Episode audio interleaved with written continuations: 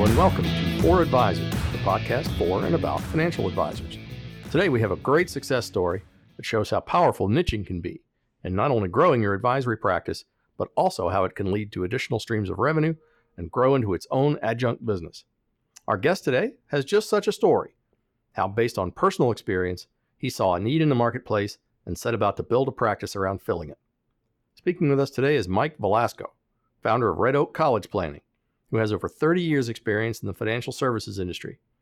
His firm is affiliated with a college planning network, and together they've helped hundreds of parents successfully navigate college admissions and financial aid process so they can comfortably afford to send their children to college, regardless of cost. CPN is the nation's largest and most reputable college admissions and financial aid servicing center and has averaged nearly $19,000 a year in college age for the average family. After nearly 20 year career on Wall Street, Mike started his own financial planning firm, Red Oak Capital, where he has helped numerous families in the areas retirement planning, college financial planning, and estate and income protection. Prior to his Wall Street career, Mike spent six years with a large CPA firm as a manager of their financial services group, where he obtained his CPA certification and gained valuable experience in the financial services world. Mike graduated with a degree in public accountancy with honors from the Lubin School of Business at Pace University. He's also a frequent speaker on college financial planning at local New Jersey libraries, church groups, and community centers. He's a noted lecturer for many of the New Jersey County Bar Association meetings and is considered one of the leading college financial aid speakers on the topic of divorce and its impact on college financial aid planning. Mike, thanks for coming on the program today. We're pleased you could join us. Thank you, Dave. Really excited to uh, be able to uh, talk on this uh, pro- talk in this program today. You've got quite a growth story to tell our audience, and your niche in college financial planning was born out of a personal experience with your own family, wasn't it? What happened initially, and, and when did you realize it could become a viable business? You know, it, it actually came out of working with my own children. So I like to like to say my children are my lab rats, and um, it was spawned really in 2008 when the uh, we had the the uh, credit crisis in the markets, and um, I had been saving for my children since they were born and I had a, the majority of the savings in 529 plans. And I woke up one day after a huge correction and realized that I was down about 62% in age weighted uh, 529 plans. And I looked at myself and said, wow, uh, community college may be, the, may be the plan now. But in all seriousness, um, from that point, I real, realized a couple things. One, that maybe saving and growth type assets that were tied to the equity markets for a future event where you need, know you need certain amounts maybe not may not be the greatest strategy. Um, from that i started to do some research and realized that um, there may be opportunities to leverage this process maybe re reposition myself. Um, so that's really how this kind of started. Um, so 2008, I started looking at all these strategies from my oldest child, Haley, who was at that time 14. Um, she started college in 2011. Uh, originally, I planned for about $40,000 was going to be the college cost.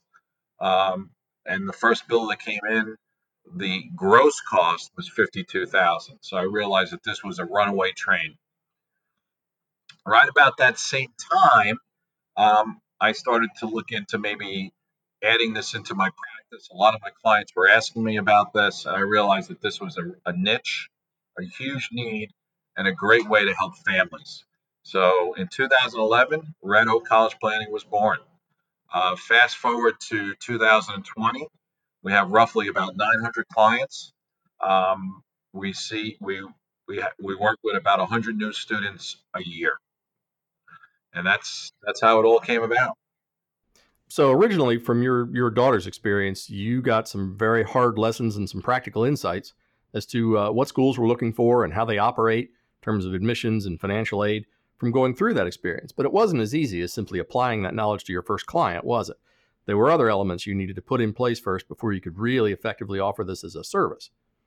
That's correct. I mean, Dave, this is not uh, this is not an easy business you have to grind at this um, at, the, at at building this practice. I learned over time, and I learn every day new things. Um, I'll give you an example. Um, my oldest one uh, wanted to go was looking at uh, a couple of the state schools in in neighboring states was going to get a significant merit package um, was all set to go and then at the last minute she veered off and said hey i want to i want to look at a couple of the ivy leagues. And uh, lo and behold we decided that cornell was the best fit for her academically socially and we applied there. Um, from that from going through that, I, I realized the whole process of how colleges look at students and their families and their abilities to pay, and how possibly you can leverage that knowledge into maybe positioning yourself so that you can look artificially worse than you are, uh, and maybe and qualify for some of that need-based aid. So I started to incorporate some of those tactics when planning for my clients, and I started to have some significant results. Conversely, there's also folks that there's no way that they'll ever be able to qualify for need based aid. The profile is not correct. For instance, they may have too much W 2 income, they may have um, certain assets that cannot be repositioned. For those folks, there are other strategies. For instance, maybe the student looks at merit based schools that look solely on the student's performance in high school and their test scores and their overall resume. I'll give you an example. We had a client come in last week. I'm sorry, the beginning of this week. He's a gentleman with a very, very high income, W 2 income. Really, there's no way that they could qualify for need based aid. Um, what we did was he started working with us last year with his junior. We repositioned the student's college list so that a lot more schools on the merit spectrum will be in that list in terms of his ability to pay, the colleges looked at him and said, There's no need here. However, the student was a good student, and he came in with a list of schools that um, we had recommended that he's got choices now between 16 to 24,000 in terms of total cost. He's elated. He's saving over $50,000 a year on the high-end private schools. And I think the schools that we picked for his daughter are going to be just as good as that. So there's a lot of ways to skin the cat on this, but the key thing is that it's an accumulation of of uh, of of knowledge through just doing it by going to conferences and working with students over time and, and you learn new things every day and you really can't get that knowledge anywhere else there's not a book or a guide you can't go on youtube and get a video about how to do this this has got to be learned through the, the hard knock school so to speak absolutely I will tell you though, I may be putting a book out uh, this year. That's one of my uh, one of the things that we're working on. So now there is a book. Terrific. I love it. What's um talk about your clients for just a minute, not on an individual basis, but what's the financial situation of, of the typical client you see? Usually there's you can break them in sort of into categories in, in terms of, of where their financial situation sits. Right. So what Dave, what we do um, pretty much on a bi-monthly uh, uh, calendar, we do workshops where we get up and do a general information only workshop. Community centers, uh, churches, um, Elks clubs, VFW posts, etc. And it's a informational only, general information. There's no sales um, at all in this. It's really about teaching people a little bit about this process, uh, kind of getting into their pain points and really trying to drive people to come into the office for a free consultation. So the numbers are high. We get a lot of folks that come out, 25, 30 a shot, and we usually get 70% of them coming in for that free consultation. Um, and there's three groups of people that we see in this business. One is the groups that are on the need based spectrum where they're going to get financial aid and need based aid as long as they do the process um, correctly and on time. And we can work with those folks on a fee based uh, fee based approach.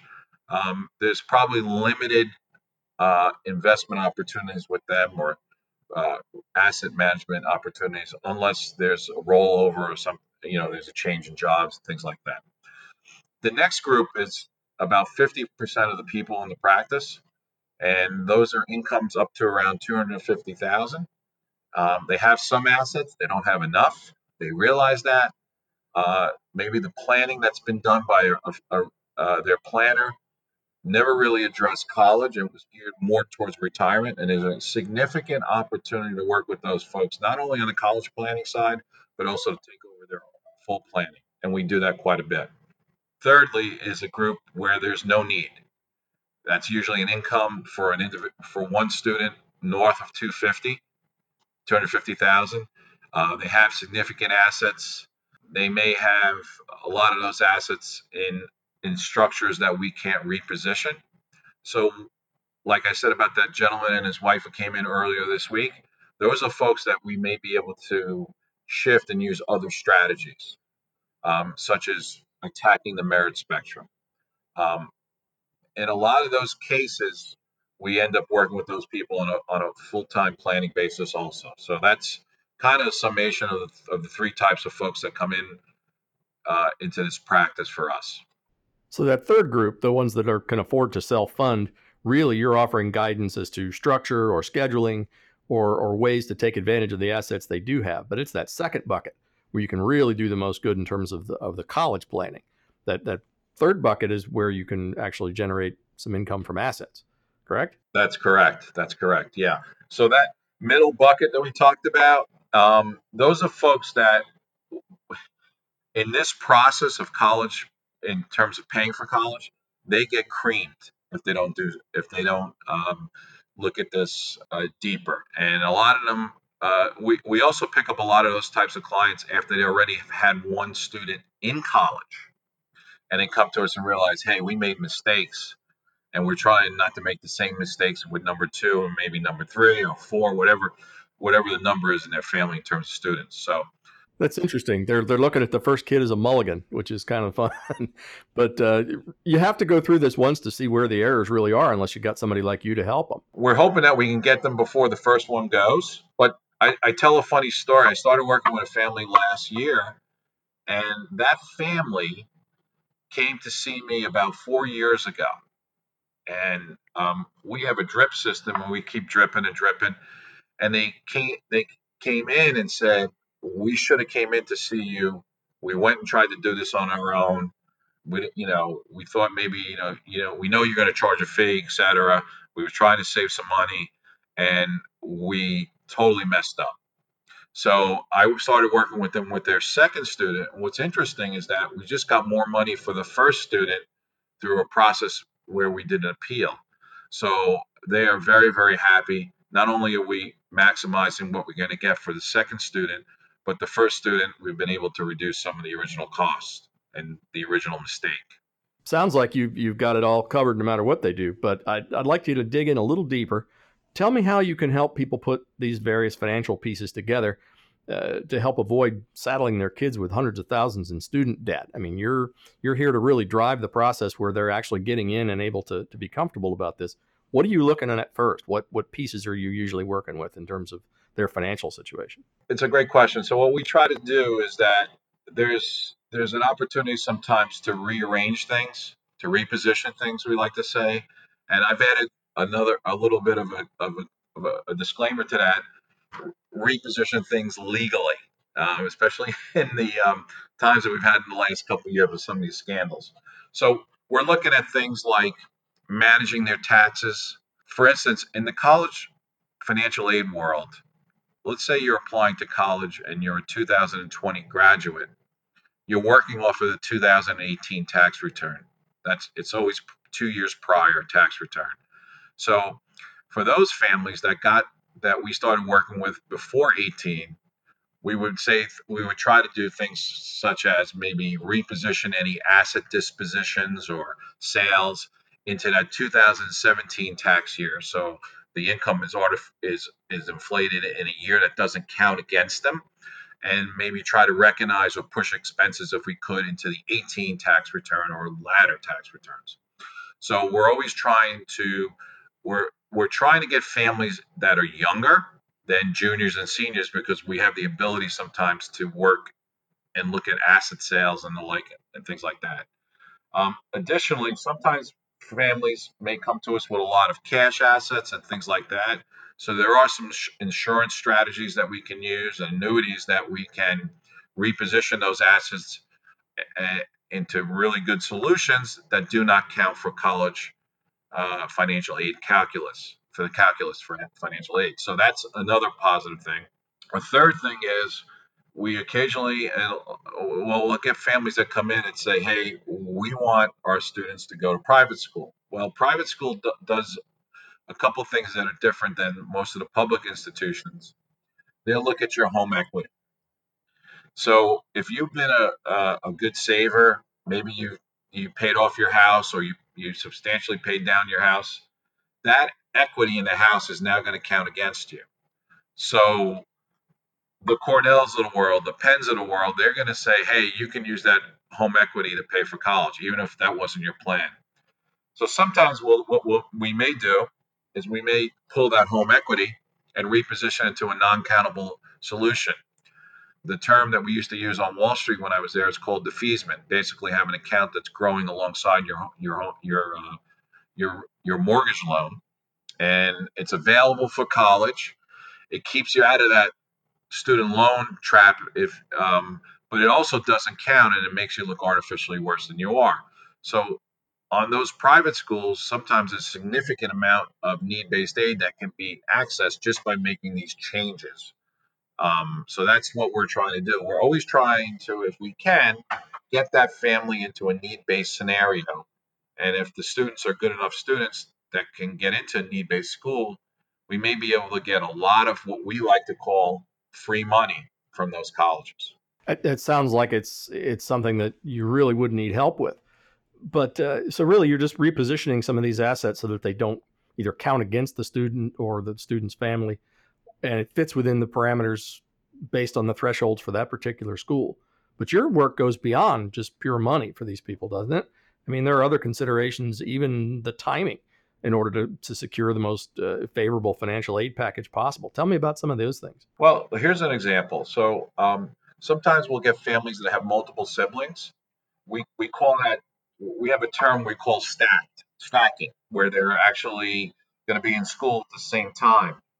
And in some cases, that can actually be an advantage for you as a, as a family paying for college. For instance, if the student, and I'll give, here's, here's an example. We had a uh, we're working with a family that we picked up last year, where the the young lady who's the oldest student is a phenomenal student, and was able to qualify for a tremendous private school, which unfortunately is going to cost dad the full tuition this year and room and board. Uh, there's just no way we could move him around with incomes and the like.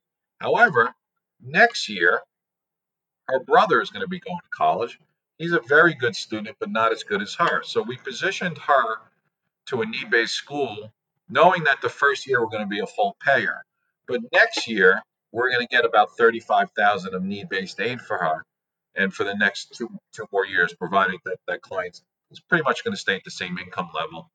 We'll probably use some of the 529 assets to, we'll use the 529 assets to pay her first year and her brother which we move forward to pay for that.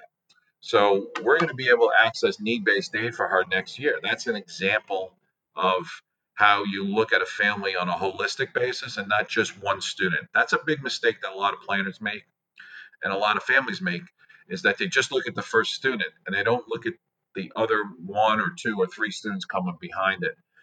My, my story that I like to say is I had one family that came to me and the, the dad was a large earner probably about 600,000 uh, income, and we were able to get his second and third kids on a need-based aid uh, package. So um, we love, you know, figuring out these complex uh, strategies, but it's really, really important that families know their situation before they start this process. It's kind of like if you're going to play the game, you want to know the rules.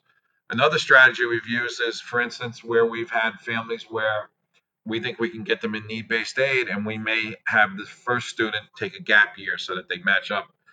The two the two students match up for the next four years. Again, taking advantage of the need based aid. So there's there's a lot of different things you can do in this in this, but the key thing is this: we're trying to keep our clients away from taking student loans. From that 1.6 trillion that you hear about every day in, in the news. So, and we're trying to access either free money or merit money uh, for these families. Clearly, there's a lot more to this than just processing some forms and, and helping people answer questions. We're up on a break. When we come back, we'll talk about some of the specific tools Mike's using, uh, the business model he uses to make sure that everyone gets uh, taken care of, options for outsourcing some of his work, and how he finds new clients. We'll be right back. Are you an RIA or financial advisor looking to grow and scale your practice, but feel like you could use some help? Feel like there are lots of growth options out there, but don't have time to research them and don't want to make an expensive mistake? Want to spend more time helping clients instead of time consuming investment research, compliance checks, or transactional work? If you answered yes to any of these, Pinnacle Advisor Solutions has the answers you need with a range of outsourced options and financial planning support, Pinnacle has a solution that fits your needs, budget, and circumstances to help you scale up, grow your practice, or put a succession plan in place. For more information or to set up an appointment, call 201 919 4838. And we're back talking to Mike Velasco about uh, college financial planning. Mike, you've got some specialized tools and information sources to help you create uh, an accurate picture for each of these targeted schools, don't you? Uh, tell me a little bit about how those work. Sure.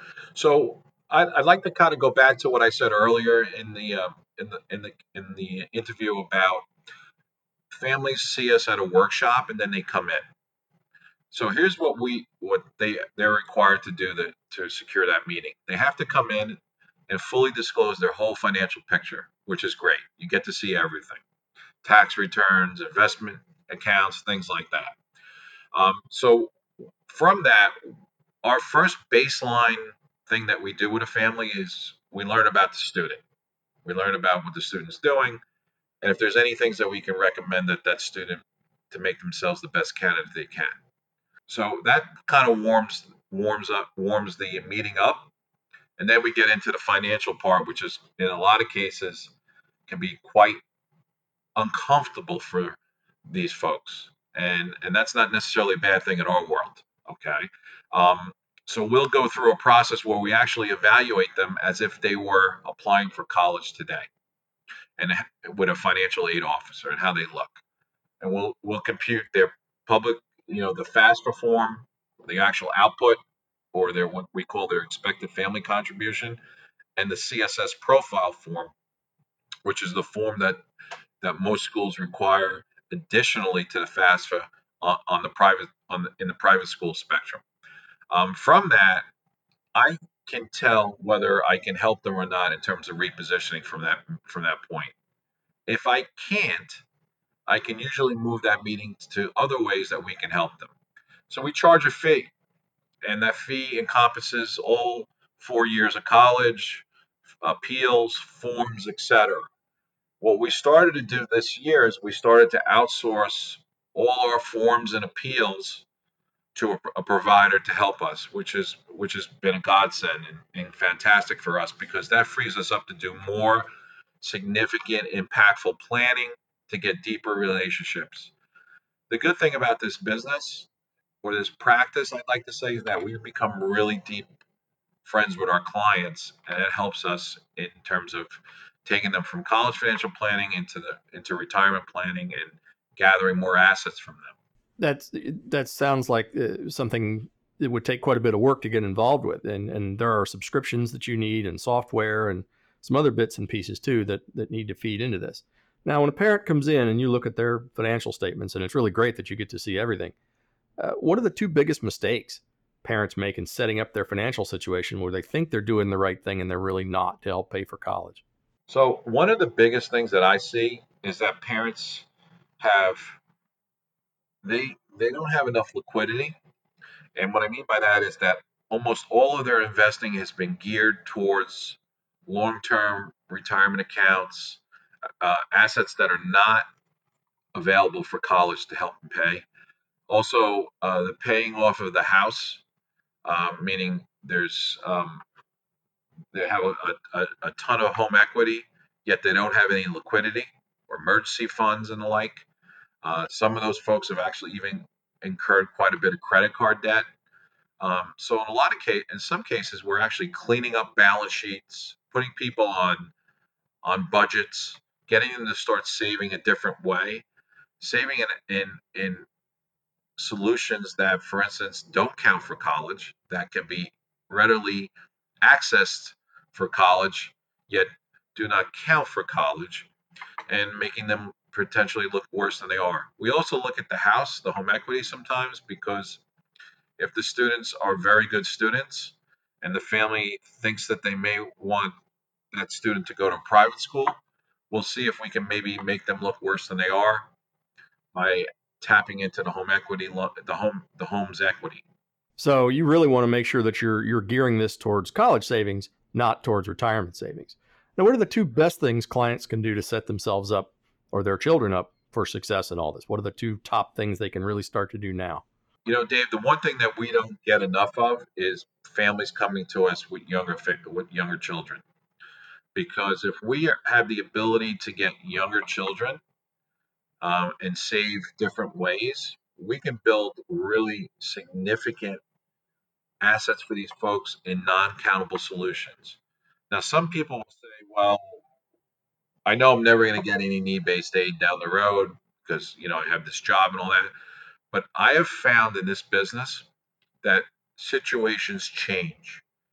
One day, you know, you're you're in your 40s and you're working for a company and you think it's never going to end, and then you get to your 50s and for instance, right before college, you may lose your job, you may get ill, you may get uh, sick with, with an unfortunate disease. Things change, divorce, and the like. So, having these programs in place when students are younger, I can't, it, it, it would, it, it's fantastic if you can do that um, and get to those folks. So, that's been one of the key things of our practice is we're starting to see younger families because of, of the cost of college. We did some planning for a, a family with a three year old, and mom and dad asked us, Can you project what college would cost, say at Princeton for him when he's 18 years old? And we did. We ran the numbers. Now, you have to understand that college right now is growing at a 7% growth rate. That's three times the rate of inflation right now. Okay.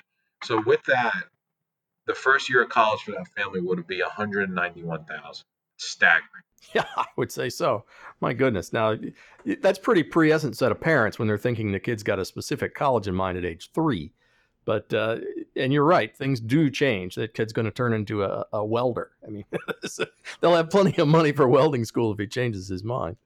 Now, this seems like it takes a lot of time. How does this mesh together with with your financial planning and investment management clients? I, I would definitely say that that is a true that is a true um, outcome of this. However, what we have been able to do now in the last year, which has made it a little bit easier for me, is that I've built up a team, and I'm I'm con- I'm actually in the process of maybe bringing one or two more people in, plus outsourcing all the administrative work in this. So I think we're in a good place going forward, 2020 and out, um, where I take more of a, a, senior role doing the workshops, you know, and, and bringing in clients, um, and then having some folks work with me, uh, training them and, you know, help, helping take care of those clients and being a little bit more proactive. Yeah, this is not an easy business, okay? And, but I think it's a, it's a worthwhile business. And I think it, it has a lot of personal gratification for me that I'm able to help families stay out of trouble, to do things that do not get them into financial trouble. And what we're finding is we're, we're taking a lot of those clients away from other planners because we have solved their biggest problem. Okay, we we have kept their kids and their families from going into debt, and to me that's very worthwhile. And um, I wake up every morning knowing that you know that I'm impacting families and helping them to um, to build a better financial uh, future. Now, I think that's why a lot of planners got into this business is because they wanted to help people, and it's wonderful that you're able to uh, to express things in, in a way that that seems like you've really got a good handle on doing exactly that. This is a highly specialized type of business, though. The typical planner doesn't consider this as part of his sort of range of services. It's got a very narrow focus. And as a result, you've had to develop some very unique referral sources to find new clients. Now, tell us about those for a minute. Sure. Um, so when we first started this business, we did it through conventional workshops, mailers, social media, and that that worked really well. Then we started to become uh, noted in the in in the marketplace and got invited to do speaking uh, engagements for like targeted groups. So a big group for us has been matrimonial lawyers, uh, divorce and estate lawyers, uh, divorce attorneys. I'm sorry, and those lawyer those have become huge referral sources for us because we actually speak to their groups. We actually have a lot of them as clients, and um, they um, there's a natural um, kind of almost like you work as a referee for some families if they're not getting along, but you can really help families. Divorce is an interesting uh, topic, and um, we can help a lot of families there. The other areas we get quite a, a bunch, a tremendous amount of referrals from CPAs um, who whose clients are concerned about paying for college and um, may think they don't have enough, and that has been a great source for us. The third source that's become huge for us, and I mean, you know, like this month we closed about five or six folks from uh, ACT, SAT tutors, you know, educational centers, folks who are doing um, college planning, but on the academic side. And there's a natural fit.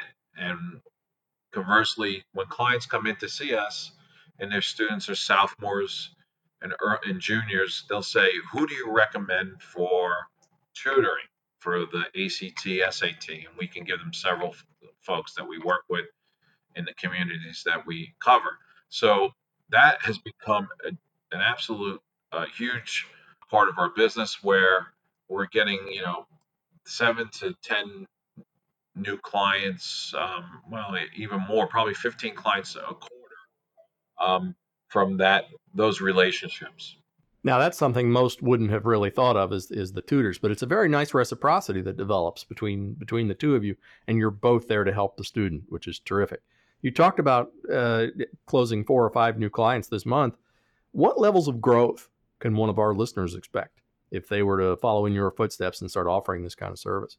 Well, I look at it this way: when we first started, um, we were, and quite frankly, I was learning on the fly. Um, but we were averaging, I guess, the first couple of years, probably about 60 new clients a year. So that's 60 new clients. There's a lot of assets in there. There's a lot of opportunity to make them long term clients, which we have done. Right now, we're at a pace where we're probably going to be bringing in about 100 new clients a year um, maybe even more with a couple of the folks that we're, we're bringing on. That I think um, you know you can be looking at significant opportunities to a be in front of assets, b be able to cross sell wealth planning, wealth management services, which we are becoming better and better at it, turning them not just into a college planning client, but actually uh, moving their assets from you know their guy or their gal um, so we're we're really excited about the growth of our business. Um, you know, we think that uh, we can add significant assets under management and have a lot of long-term clients um, because the typical college client are mostly in the 40s and 50s.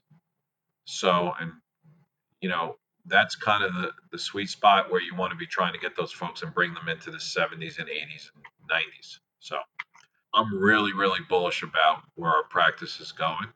The fact that we've now been able to get some more outsourcing help in the administration side, that's really freed us up to do more impactful planning for families going forward.